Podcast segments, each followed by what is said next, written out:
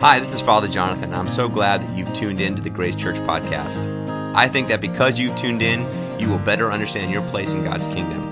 At Grace Church, we are living out our ancient faith in modern times, and we believe that the next few minutes will draw you closer to Jesus. To find out more what's going on at Grace Church, please visit us at graceocala.org. Good morning. It's good to be with you all. I love worshiping at this church, uh, not just because it's such a beautiful space, but because Jesus is clearly present here. Um, I was with you in January, and uh, I don't know about you, but this Michigander is ready for it to be January again in Florida. Can I get an amen? amen. Just a few nights ago, I was at a fundraiser event for an organization um, down in Orlando where I live, that, uh, an organization that works with the poor. A friend of mine invited me, and uh, we went in our collars. It was a Christian uh, service center event. And so, uh, whenever we sat with people that we didn't know, uh, because of our priest garb, there was naturally an interest in conversation uh, with us as two young priests. And at one point, we went, met a woman named Kelly. And Kelly um, had quite possibly been spending quite a bit of time at the free bar stations. Um, and we were talking about our work, and almost out of nowhere, it seemed, Kelly uh, said something about knowing all about the God of the Bible who uh, kills everyone with a flood and then makes a rainbow to say, I'm sorry, or threatens to uh, turn people into pillars of salt. Now, I was initially annoyed at her snarky comments and said something like, Yes, those are difficult passages, but there's a little more to the story than that. The seminary trained priest in me was ready to go head to head with Kelly and uh, defend my position on these issues, defend the Bible. Thankfully, the conversation kind of moved somewhere else, and my friend and I started to sense a real brokenness uh, in this woman. And she had uh, said she was a Christian, but had stopped going to church for some reason or another. And it turns out that Kelly was just being provocative, or maybe, maybe it was just the wine speaking. But it was a reminder to me that people have complex views of God, especially when it comes to God in the Old Testament. As I was thinking about our passage from Exodus today, I couldn't help but remember one of the movies I was allowed to watch as a young, uh, sheltered, homeschooled boy, which was that 1956 classic, The Ten Commandments, starring, of course, the one and only Charlton Heston as Moses. You guys remember that one? Yeah, some of you do. Some of you are too young, you don't, you don't even know that movie exists. Well, I remember the scene where God gives Moses the Ten Commandments. And God shows up as um, what could only be described as a fire tornado. Um, and he's spinning around in front of the stone tablets, and one by one out come these flames that shoot and explode, and it's like sparklers going off on the stone, on the stone tablets, and the commandments are being written. Now, do you remember God's voice? I'm going to give you my best impersonation. It was something like this I am the Lord your God. Thou shalt have no other gods before me. God sounded like uh, really grumpy, like a really grumpy basso profundo. I mean, let's be serious. If you heard this, uh, someone talking with this voice, you'd say to yourself, this guy is having a really bad day. Uh, it reminded me actually of a geography teacher I had in middle school who, anytime the students would start chuckling about something he said, he would sternly say, This is not a laughing matter. Uh, the giving of the commandments in this movie and this portrayal was definitely not a laughing matter for God. It's funny, but again, it's a popular portrayal or popular perception of who God is in the Old Testament. My guess is that this is the God Kelly thinks of when she imagines God in the Old Testament. I think for that reason, it's important for us to look kind of carefully at our passage today from Exodus and ask how it actually portrays God. Now, Father Jonathan asked me to preach on stewardship today, probably uh, one of a preacher's least favorite subjects to have to talk about. So, thank you, Father Jonathan, you're a good friend. Um, but before we can talk about stewardship, that is what God expects of us for how we live, what demands He makes on our lives, we have to first talk about who God is and what God is like according to Scripture. The spiritual writer A.W. Tozer famously wrote What comes into our minds when we think about God is the most important thing about us. What comes into our minds when we think about God is the most important thing about us. Because he said there's something in our soul that tends to move towards, gravitate towards our mental image of God. So here's how it works who we understand God to be will have a significant impact on how we respond to the demands he makes on our lives, to his commandments. Uh, if you want to follow along, we're going to look at the beginning of the passage, and you'll notice that actually, before God gives any commandments, he makes a, a, a, declarative statement. He says this I am the Lord your God who brought you out of the land of Egypt, out of the house of slavery. Okay, we have to stop right there before we can go any further and ask, what's he saying here? Why is he making this statement? He's saying this hey guys, before we get into any of this commandments business, before I tell you how I expect you to live, know this I am the Lord your God. I am the Lord your God. When you were back there in Egypt living miserable lives as slaves and you could do nothing about your condition and you cried out for help, I'm the one who answered and delivered you. I made you my treasured possession and brought you into freedom. Friends, that's grace. That's the unmerited and undeserved favor of God in the Old Testament, by the way. God is a rescuer, a father, a caregiver, a liberator. Here's what this shows us before God demands our obedience, he demonstrates that his interest in us is relational before he demands our obedience, he demonstrates that his interest in us is relational. Before he ever gives commands, he makes his people his own. He didn't do this. Notice that he doesn't do this. Hey, Israelites, listen up. Here's 10 commandments. See if you can follow seven out of 10 or more. And then, if you can, maybe then I will consider being the Lord your God. No. He shows them first that he cares for them and wants to be involved in their lives. Now, this is nothing less than an Old Testament foreshadowing of what God ultimately does in Jesus Christ by coming down to make us his own, by delivering us from our slavery to sin and death, and to call us into a relationship with himself before we can do anything. St. Paul wrote, God proved his love for us and that while we were still sinners, Christ died for us. So here's the thing God's gracious initiative in moving toward us is the foundation of all stewardship. Don't forget this. This is fundamental to everything else we talk about today. So now that we're starting to get a glimpse of who God is, as revealed in Scripture, we can begin to ask, what does He ask of us? What are these commandments about? Well, we have to start with the first one because it's foundational to all the rest. God says, You shall have no other gods before me. Now, stewardship is actually really about having no other gods before Him. It really is.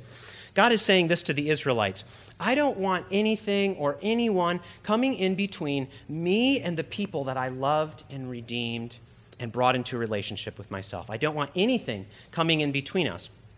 So here's what the temptation was for the Israelites. Living in the ancient Near Eastern world, there were a number of supposed deities that one could turn to for different needs. So, for instance, if you had uh, issues with fertility, you would go and make a sacrifice to such and such a god over here. Um, if you needed victory in war, you would go and make sacrifice and burn incense to this god over here. If you needed rain for your crops, you would go to this god over here and pray for rain for your crops and make a sacrifice and so on and so forth. So there was always a temptation for people in the ancient Near Eastern world to go to other gods to provide for their needs. And God says, I want to be your one stop shop.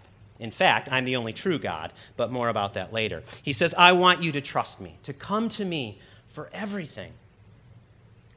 Now, what does this mean for us?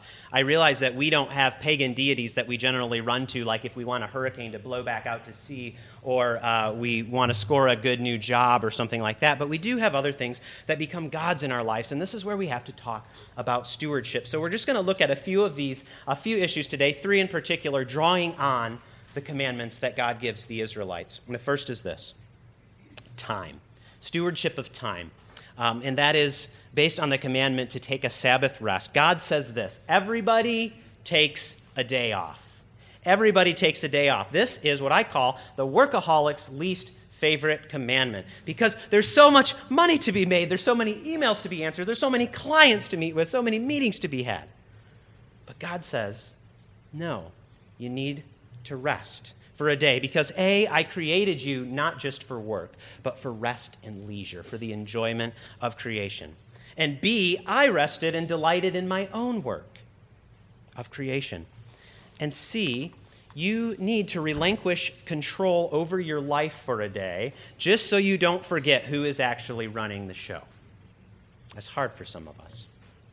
Now, if we view God, if our view of God is as uh, stingy and distant, we'll think, we'll, we'll start to think and live like our world depends on what we do, on how productive we can be, on how much we can do to provide for our families and ourselves.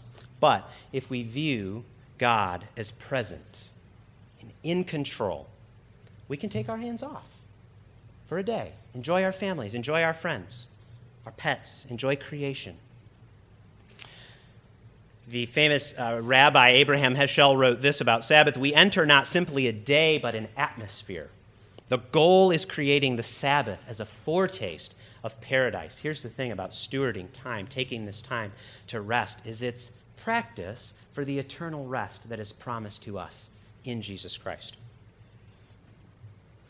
Number two, relationships stewardship of relationships. We get a whole handful of relationships, such as honor your mother and father, don't commit adultery, don't steal, don't bear false witness. And all of these have a common thread, which is that they deal with how we relate to others, how we relate to other people. It's a stewardship of relationships issue.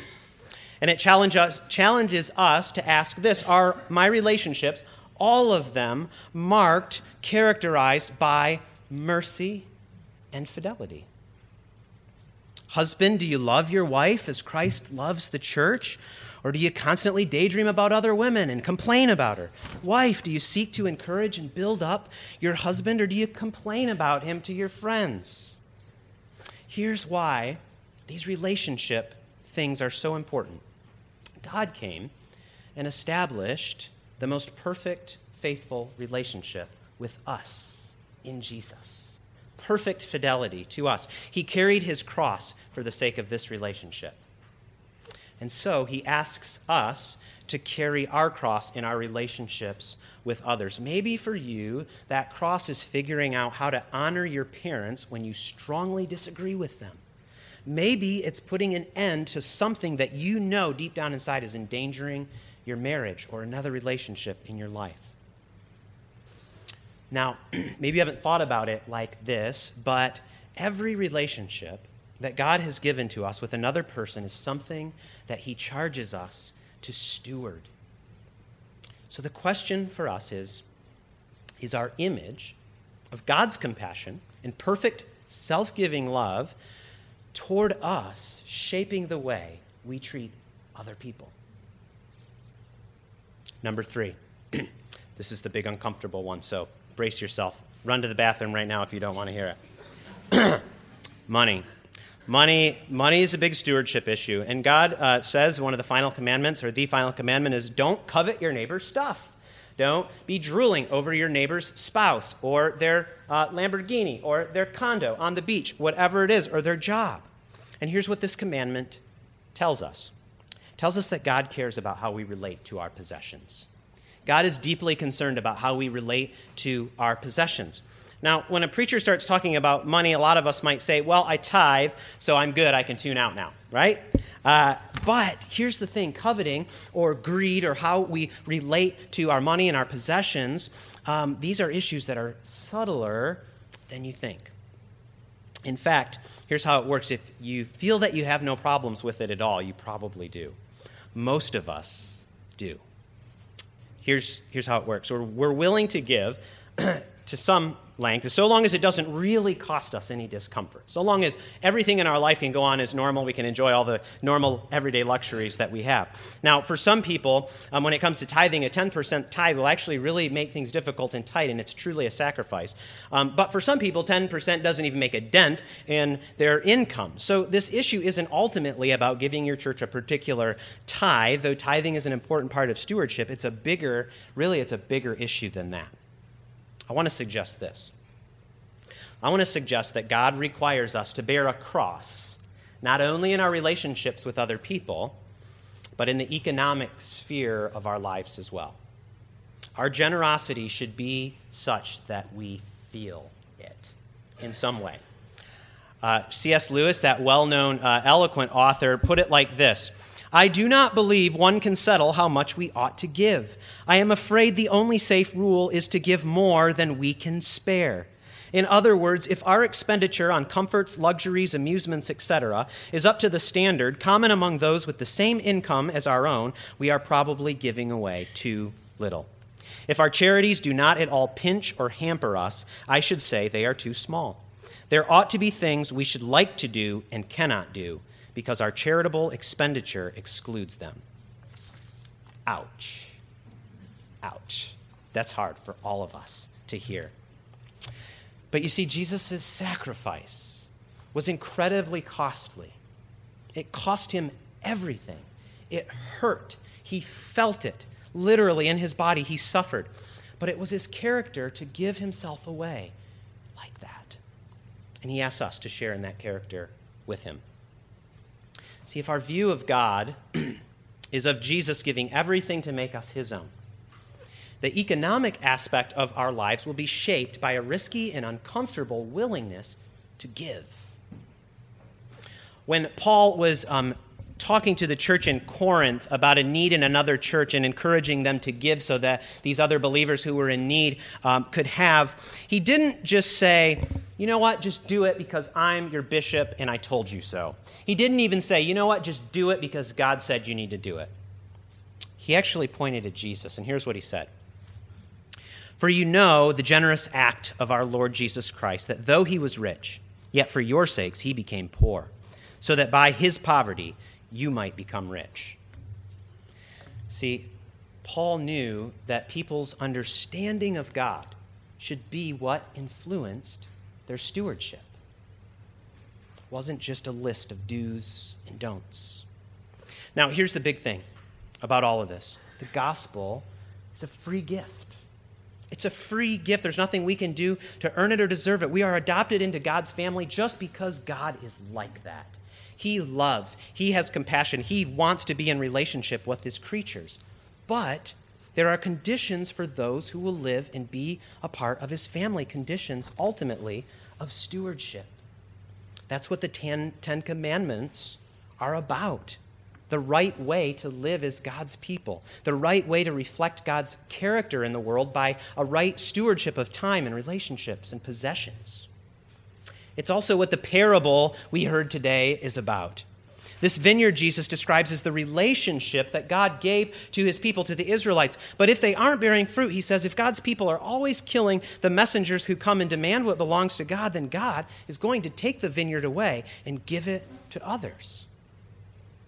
Maybe what happened Maybe what happened is this. Maybe the tenants started to think of the vineyard owner as distant and stingy and grumpy and demanding, so they decided they would not give him what was owed. Maybe they forgot that the vineyard was a free gift, that they were just borrowing from a really generous king. Do you see why our view of God is so important when we talk about stewardship? It will actually affect how we live, how we steward everything that He's given us. But if we show ourselves faithful in these areas, here's what will happen our relationship with God will actually deepen because our trust in Him will be strengthened. We'll see Him provide for us in ways that we never thought He would. We'll start seeing His miraculous provision. We'll get excited about seeing how He uses our time, our relationships, our possessions to advance His mission in this world. Our collect uh, earlier at the beginning of the service said that God is, quote, ready to give more than we either desire or deserve. That is the kind of generosity our Heavenly Father invites us to share in when He makes us stewards of His vineyard. Pray with me.